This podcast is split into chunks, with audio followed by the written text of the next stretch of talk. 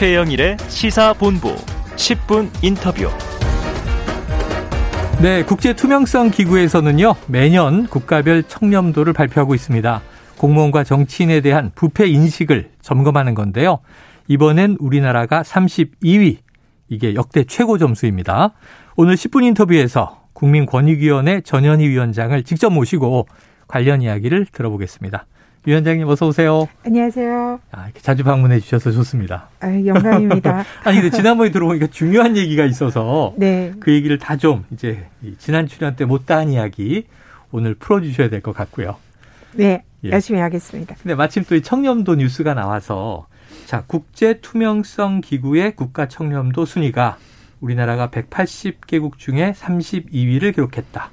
그럼 국가 청렴도 그러면 이제 막연한데 구체적으로 어떤 내용들로 집계가 되는 건가요? 네, 국가 청렴도는 어 독일 베를린에 있는 국제 투명성 기구라는 네. 어 TI라고 영문명입니다. 아.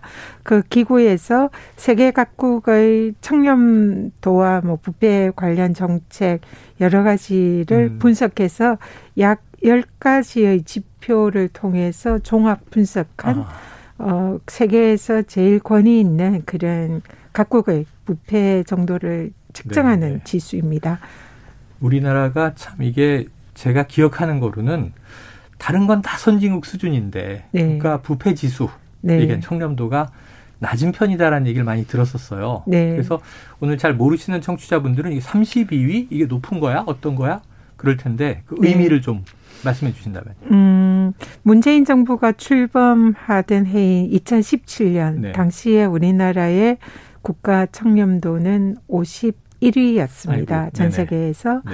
그래서 5년 동안 해마다 꾸준히 상승을 했어요. 한 번도 떨어지지 않고 어.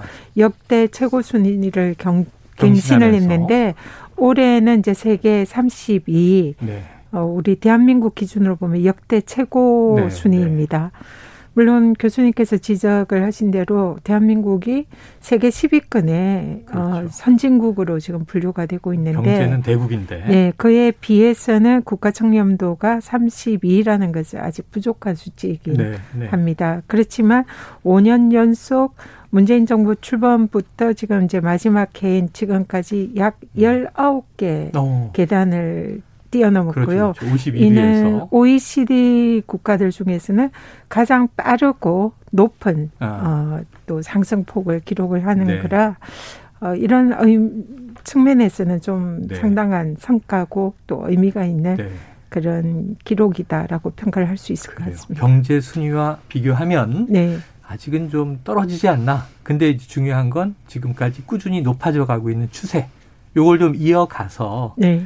야, 그래도 180개국 중에 한 20위 안에 든다. 네. 그러면 조금 기분이 좋아질 것 같아요. 네, 맞습니다. 국민권익위원회도 그래서 네. 내년도에는 반드시 세계 20위권으로 진입하는 그래요. 것을 목표로 또 네. 앞으로 최선을 다하겠습니다. 그래요. 32위니까 조금 올라가면 이제 20위권 때 올라가길 기대해 보고요.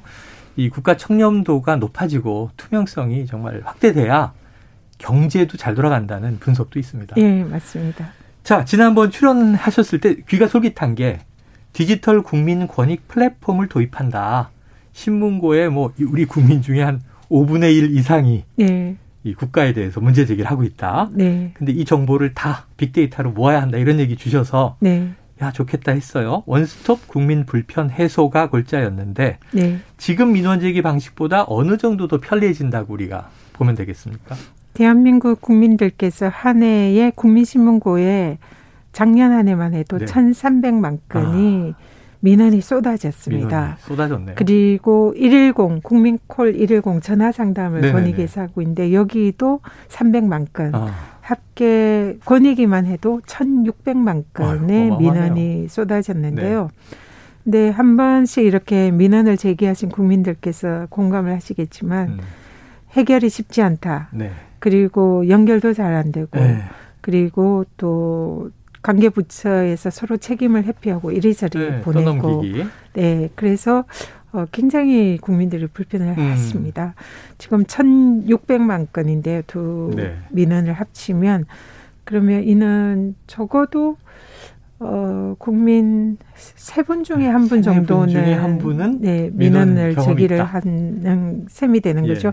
그래서 이거를 보다 더 국민들의 입장에서 국민들 맞춤형으로 음.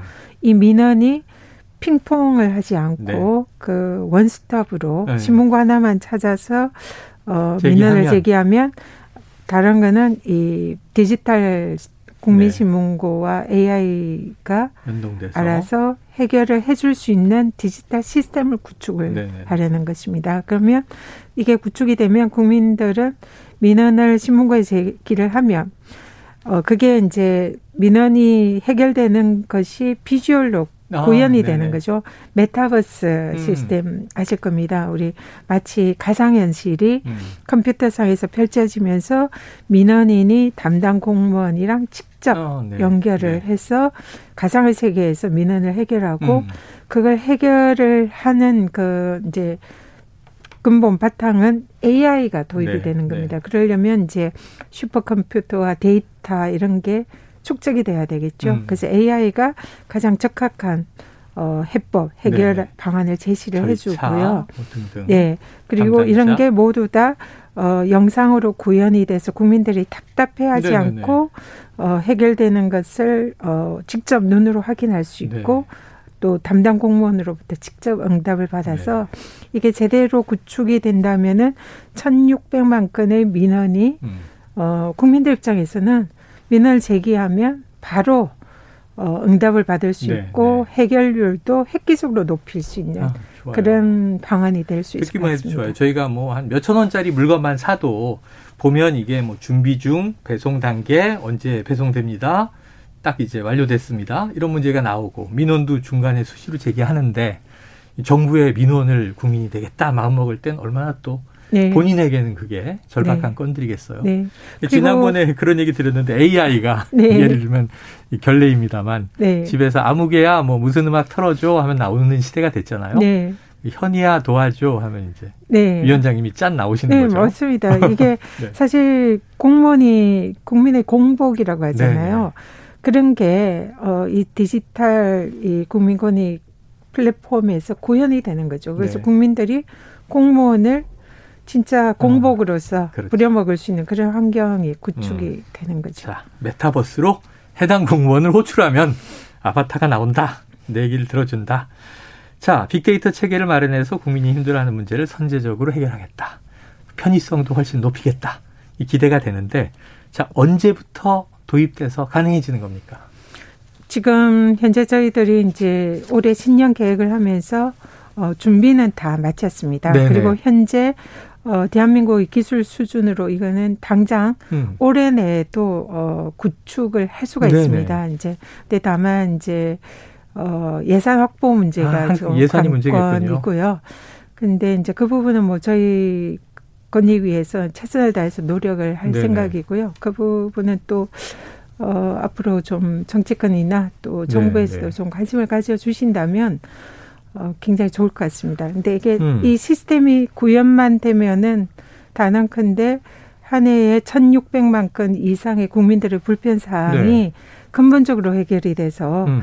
어, 국민들이 만약에 이 시스템이 제대로 구현이 돼서 국민 불편이 다 해소가 되고 음. 민원이 영권이 된다. 네네네. 제로로 수렴을 한다. 예. 그러면 얼마나 대한민국이 행복하고 어휴. 또 네. 갈등이 없는 그런 민원이 영권이면 그냥 유토피아 아닌가요? 네, 그래서 물론 그까지는 네. 힘들겠지만 네. 그런 이제 그렇게. 목표로 음. 할 수 있는 시스템이 만들어지는 네네네. 거죠. 그래서 저는 정치와 행정의 본질은 국민들의 불편을 그렇습니다. 없애주고 네. 행복하게 만들어주는 거다 생각하거든요. 음. 그거에 관한 지름길이 국민들의 불편과 민원을 해결해주는 네. 거고요. 그걸 해결할 수 있는 시스템이 어, 이 디지털 국민 권익 플랫폼이다. 이렇게 생각합니다. 아니, 지금 위원장님 말씀 듣고 보니까 지금 이렇게 가야 할 길은 이건 정치적 쟁점 아닌 것 같고 네. 뭐 여야 구분도 없어야 할 것 같아요. 그럼 국회에서도 여야가 합의하고 예산 좀 필요하게 배정해주고 네. 또 이게 올해 내 구현이라고 하니까 좀 우려되는 게 당장 이제 대선이 있고 5월이면 또 정권이 어떻게 될지 모르잖아요. 네. 그럼 여야 후보의 입장들이 있을 텐데 네. 이건 누구라도 좀 후보 기간에 어 이건 필히 도입하겠다 약속해 주는 게 필요할 텐데 자, 이재명 후보와 윤석열 후보를 놓고 보면 좀 이런 정책에 대한 관심도가 있습니까? 공약에 들어 있나요? 네, 다행히도 여야 대선 후보 주요 후보들의 공약에 이 비슷한 내용들이 다 상당 네네. 부분 반영이 돼 있는 다행이네요. 것 같습니다. 그래서 어 모든 후보들께서 디지털 대전환 뭐 디지털 플랫폼의 전환 이런 네. 걸 이제 공약을 하시고 계시고요. 또 디지털을 통해서 국민들의 의견을 수렴하고 음. 국민들의 불편을 해결하고 국민들의 이런 생각이나 제안을 정책에 반영하겠다는 음. 취지의 공약을 두 분 다 하고 계시는 것 네. 같습니다. 그래서 어느 당의 후보가 되시더라도 어 다음 정부에는 이런 디지털을 네. 통한 국민들의 불편을 해소하는 이런 음. 게 정책의 우선순위가 될 수 있겠다라는 네. 기대를 가지고 있습니다. 그래요. 매일 쏟아지는 대선 뉴스를 저희가 다루지만 네. 뭐 이게 대중 외교 또 이제 한미 관계 외교적인 문제부터 정치 현안들이 뭐 여야가 워낙 입장 갈리는 게 많고 오늘 또 이제 청와대 메시지도 나왔습니다만 네. 지금 이 디지털 플랫폼을 통한 이 민원의 해결 이 문제는 이건 뭐 전혀 정치적 쟁점이 아닌 것 같습니다. 네. 여야 후보 또 여야 모두 뭐 국회와 대선 과정에서 함께 추진해 주셨으면 좋겠다 하는 이제 생각이 들고요. 자, 올해는 이 디지털 국민 신문고법이 제정되도록 힘쓰겠다. 네. 지난번에 네. 이 얘기 주셨는데 이 법안 한번 다시 설명해 주시죠. 네. 말씀드린 대로 이제 한 해 1,600만 명의 국민들이 불편을 호소하는 이제 대표적인 정부 포탈이 국민신문고입니다. 네. 근데 국민신문고가 현재 어 근거 법이 없습니다. 아. 그래서 이렇게 대부분의 국민들이 사용하는 그리고 국민들 네. 지금 저희 조사에 의하면 85% 이상이 인지를 하는 음. 매우 중요한 정부 포탈인데요. 네. 그래서 이걸 보다 국민들의 입장에서 편리하게 음. 민원을 해결을 해드리기 위한 그 근거 내용 어 그걸 뒷받침하는 그런 법령입니다. 그래서 네. 현재 어 법안이 어 발의가 되어서 국회에 계류 중에 있는데요. 네. 올해 내로 최대한 빠른 시일 내에 이 법이 통과가 돼서 예. 국민들의 불편을 해소하는 네. 그런 좋은 법이 될 수 있도록 어, 그렇죠. 어, 열심히 노력을 하겠습니다. 자, 말씀드린 대로 이건 뭐 국가적 차원에서 뭐 누가 대통령이 되든 어느 네. 정당이 집권을 하든 가야 네. 할 길이다 생각이 네, 되니까 맞습니다. 한 천억 원 예산이 들어가려면 또 당연히 관련 법들도 네. 정비돼서 필요하겠죠. 그 예산의 중요한 네. 절반 이상이 슈퍼컴퓨터입니다. 네, 컴퓨터가 예, 슈퍼 컴퓨터가 있어야 빅데이터를 수집을 하고 처리를 하고 네. 그 다음에 국민들의 민원에 대한 그야말로 솔로몬의 해법을 아. 제시를 하게 되거든요. 인공지능도 그렇고 인공지능 AI가 되는 거죠. 그럼 네. AI가 국민들의 민원을 제 예상은 거의 절반 이상은 네. AI가 증문 즉답 그래서 바로 해결해 줄 수 있는 그래요. 이런 시대가 올수 네. 있다 생각합니다. 그래서 빠르면 네. 빠를수록 국민들이 네. 편해지시는 거죠. 자, 기상 예보에도 슈퍼컴퓨터가 도움되는데 민심을 미리 파악하는데도 당연히 필요하지 않나 싶고요. 어느 위원회에 들어가 있는 거예요? 정무위원회. 정무위. 네. 예. 빠른 처리를 한번 기대해 봅니다. 네, 응원 부탁드립니다. 네. 위원장님 국민들께서 응원을 해 주셔야 될것 네. 같습니다. 끝으로 요거 하나 여쭤볼게요. 지금 이게 쟁점이라 위원장 입장에서는 좀 민감하실 수도 있지만 자, 이재명 대선 후보의 배우자 김혜경 씨, 뭐 과잉 의전 의혹. 이게 어제도 사과가 나왔는데 주목한 대목이 이제 이른바 제보자 A 씨 피해자가 맞다 사과드린다 이렇게 얘기를 했어요.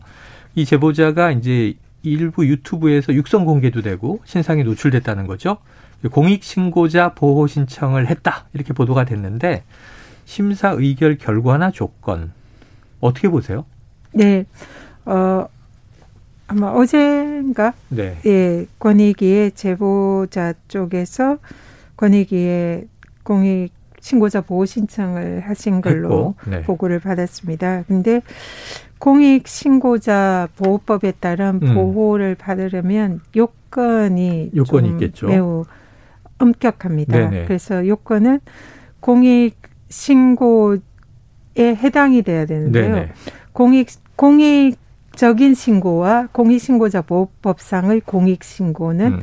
개념이 다릅니다. 그래서 네네. 우리가 일반적으로 공익적인 신고라고 생각하지만 공익신고자 보호법상의 공익신고는 신고 로 인정 안 되는 경우가 많아요. 네네네. 그게 공익 신고로 인정되려면 471개 법률에 해당되는 음. 어, 공익 침해 행위를 신고를 해야 됩니다. 그리고 또 지금 이제 보호 신청을 한 걸로 알고 있는데요.